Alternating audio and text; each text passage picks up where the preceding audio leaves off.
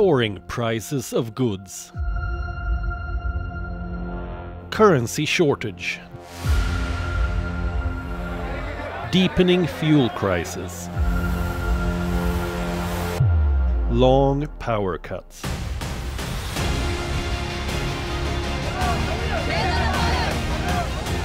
Sri Lanka is facing one of its worst economic crises in recent decades. It has led to massive protests across the country, including a violent one outside President Gotabaya Rajapaksa's house. Protesters are blaming the Rajapaksa regime for wreaking havoc on the Sri Lankan economy over the past several months and demanding his resignation.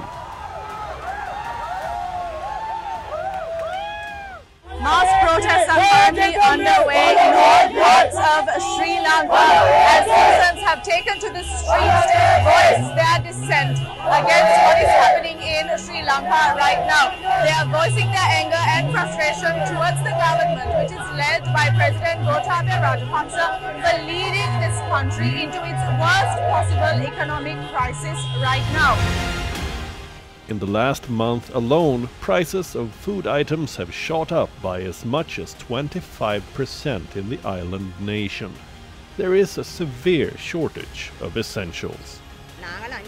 I've been standing here for the past 5 hours. I haven't eaten anything since morning. I'm feeling dizzy. It's very hot. People are dying waiting in queues for petrol, for gas, for kerosene. Three people fainted in this very queue.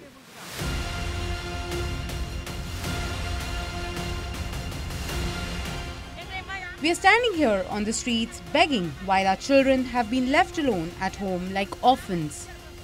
Skyrocketing inflation and a weakened currency have propelled the country into an unprecedented economic meltdown. It's a breakdown of the economy, a mishandling of the economy. We knew from about two years back that the country will run into trouble unless you go to the IMF. The impact of tax cuts, which uh, in uh, which again reduced revenue. Then the pandemic itself, it further reduced revenue, affected the balance of payments. It required us to go to the IMF in 2021 to have a to obtain extended fund facility. We did not do that, and there were homegrown reports. As a result, the government's uh, debt grew the revenue reduced. Central bank decided to do just float the rupee, and the consequence of it has been the demand is growing, and the rupee is now somewhere at about 300 uh, rupees a dollar, 350. It will certainly go up to 400. In Sri Lanka, the overall rate of inflation for February 2022, as measured by National Consumer Price Index, stood at 17.5%, the highest since 2015. By March, food inflation had jumped over 25%. In just two years, Sri Lanka's foreign exchange reserves have depleted by 70% and were down to a measly $2.31 billion as of February 2022. How did the country reach this point? A country which was recognized as Lonely Planet's number one travel destination in October 2019 is now on the brink of collapse. Who is responsible? Experts have blamed a huge foreign debt as one of the primary reasons for the economic meltdown. In fact, Sri Lanka owes over $5 billion in debt to China alone. But it's not the only reason.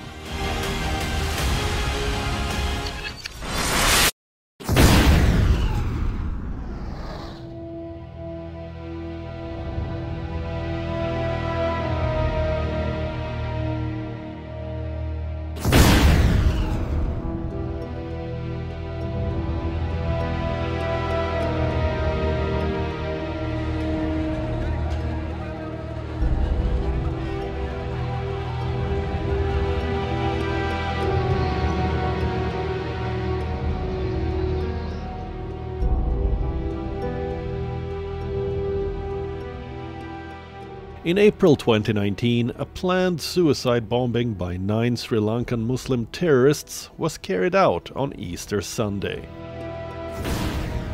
A series of bombs ripped through churches and luxury hotels in the heart of the capital, Colombo. 260 people, including 42 foreigners, were killed. Hundreds were injured. The attacks also sucked the life out of Sri Lanka's tourism sector.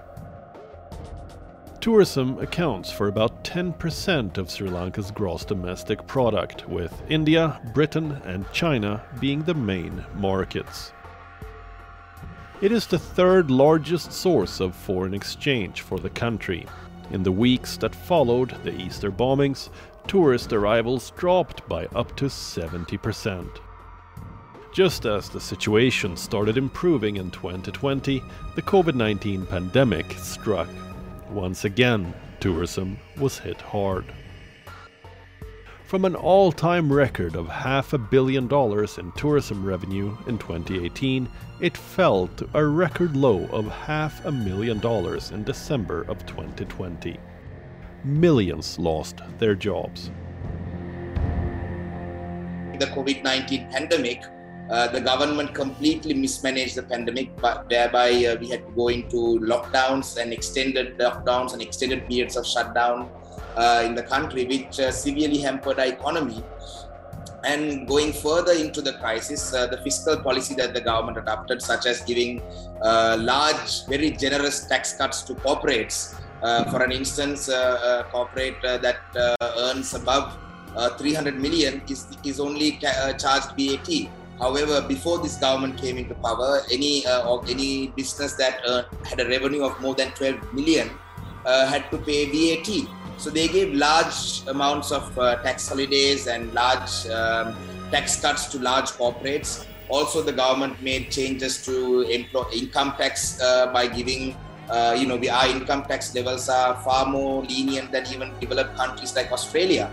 Uh, you know, six percent for people who own more than more than two hundred fifty thousand rupees. So, you know, poor management, mismanagement of our economy, mismanagement of our COVID pandemic using the ethnic lines to come into power and stay into power uh, has destroyed this country.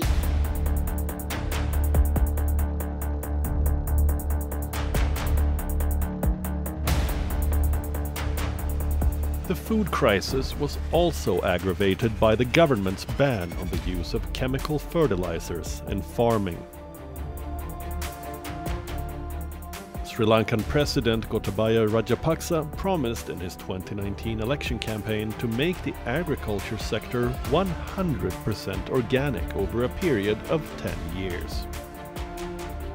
But in April 2021, the government banned chemical fertilizers overnight without preparing farmers, prompting a surge in food prices and worries about shortages. With the whole orga- organic farming and the you know uh, practically overnight saying we need to switch to organic farming and stopping the import of fertilizers was something that once again showed that there was no uh, reliance on expertise. They didn't exactly get expert advice. There was no long term planning as to how do we ease people into this. If we overnight stop uh, importing fertilizers, how is that going to affect farmers, the next harvest?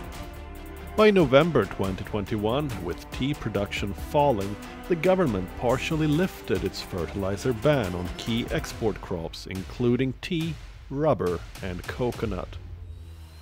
Later, after seeing the deteriorating condition of farmers, it suspended the policy for several other key crops.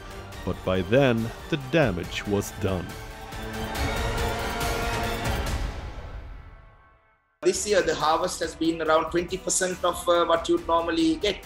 And the farmers were protesting for many days, many months, uh, demanding for fertilizer to be given to them. And the uh, president was adamant that he will be able to successfully uh, go ahead uh, with it. And then we even imported a, a, a, organic fertilizer shipment from China that was not suitable for uh, that. That it was unhealthy. That it was not good fertilizer, and we had to uh, our, our People's Bank, our main bank, was blacklisted by the Chinese uh, because they refused to make the payment uh, for fertilizer ship that was not that was below standard.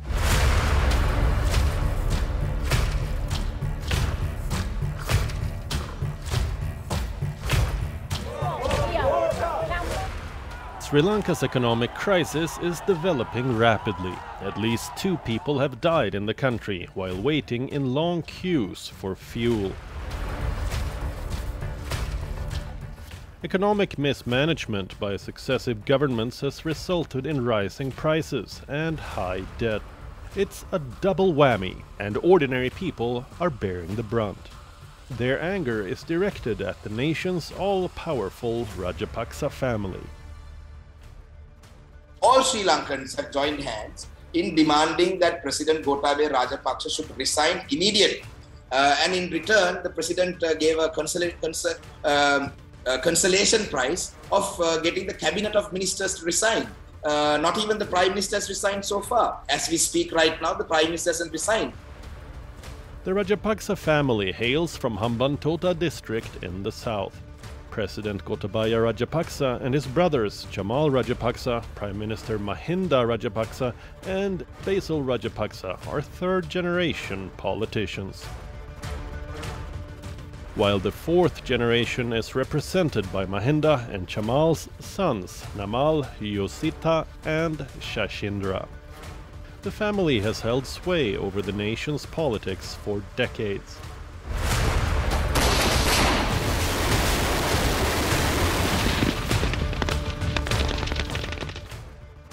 Gotabaya played a crucial role in crushing the Tamil Tiger separatist rebels and bringing an end to Sri Lanka's long-running civil war in 2009. At the time, Gotabaya was serving as the country's defense secretary under his brother, ex-president Mahinda Rajapaksa.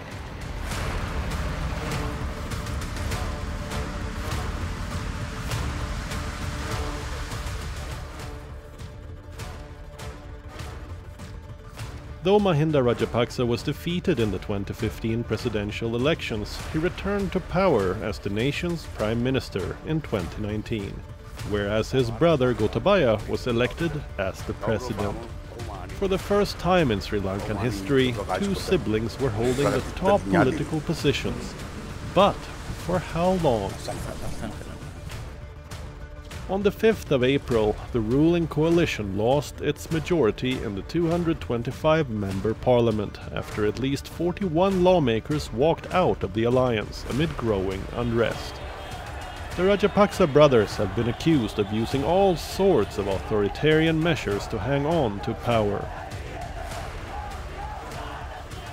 When they came back to power, their main election platform was all about uh, it was it was racist, it was anti-minority, anti-Muslim, um, and focused on national sovereignty. Which is why when the, the debt problem became serious, they refused to go to the IMF. Uh, so in that sense, the political crisis and the economic crisis they converge at a point. China accounts for nearly 10% of Sri Lanka's total foreign debt in the form of concessionary loans, though additional commercial loans through Chinese state banks have also been procured by Sri Lanka. But how did this come about? At the tail end of the civil war, Sri Lanka faced international isolation. The then president Mahinda Rajapaksa was desperately in need of a strong ally. He turned to Beijing, and money started flowing in.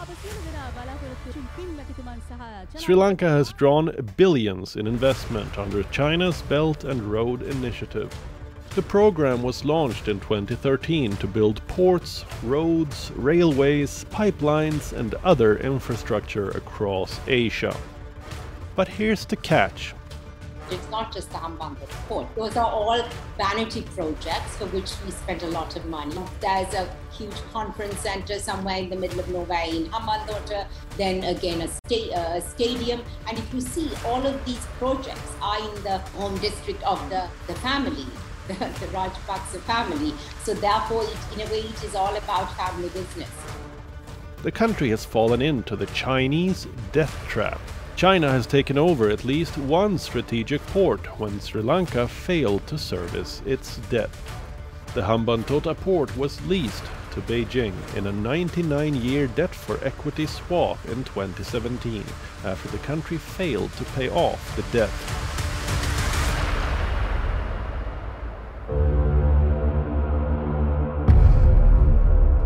But even in terms of investment, uh, the government uh, invested in the wrong projects. Uh, the government ended up uh, building a harbor, an airport, and highway, and a convention center in the southern district of Hambantota, which was the hometown of the then president, who is the current prime minister. And there are many allegations that uh, even when the highway was constructed, uh, that per kilometer, the prices that were paid to the Chinese companies were far more than the actual market rate at the time.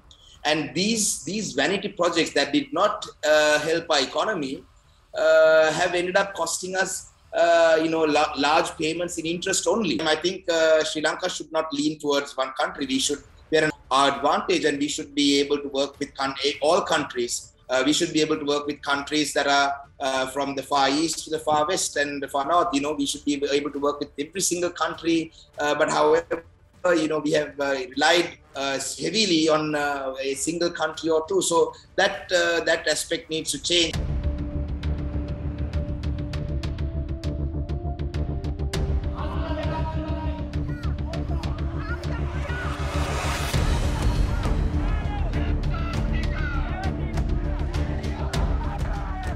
Indian Ocean island nation, home to 22 million people, has been reeling under the impact of a severe economic downturn for over a month now. Let's look at the other sectors that have been adversely affected due to this turmoil. Doctors have been protesting across the country, asking the government to declare a health emergency amid shortages of drugs. One month ago, when the inflation came in the country, the government has increased the prices for the pharmaceuticals by 30%. So that has uh, caused a severe burden on the people. Basic instruments like catheters and um, uh, to do sutures, they don't have that. That is basic stuff. So we're running out of that. So in a sense, the socio-economic crisis, it's extremely serious. People are suffering a lot and yet somehow the government seems to be deaf to the message and uh, so out of tune with reality.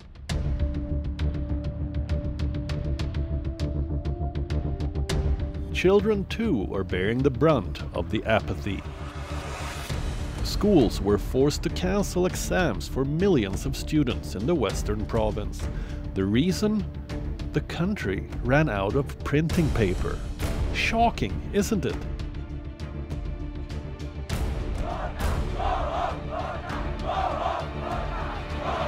Sri Lankans are shouting, Go home, Gota, as they take to the streets.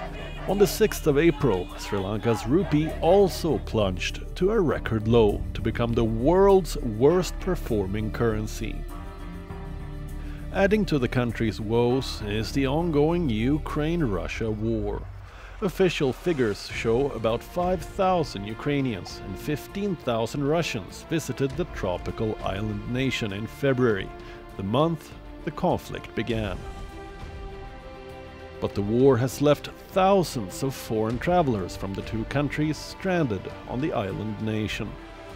Sri Lanka's tourism sector relies on these two European countries, and it will once again take some beating. Additionally, the tea sector is also braced for a fallout, with both tea production and exports taking a hit. In a major food aid, India, the world's biggest rice exporter, has started supplying rice to Sri Lanka. It has also extended a $1 billion credit facility to its neighbor. The credit line will help Colombo mitigate damages caused by the unprecedented economic crisis and also bolster India-Sri Lanka ties.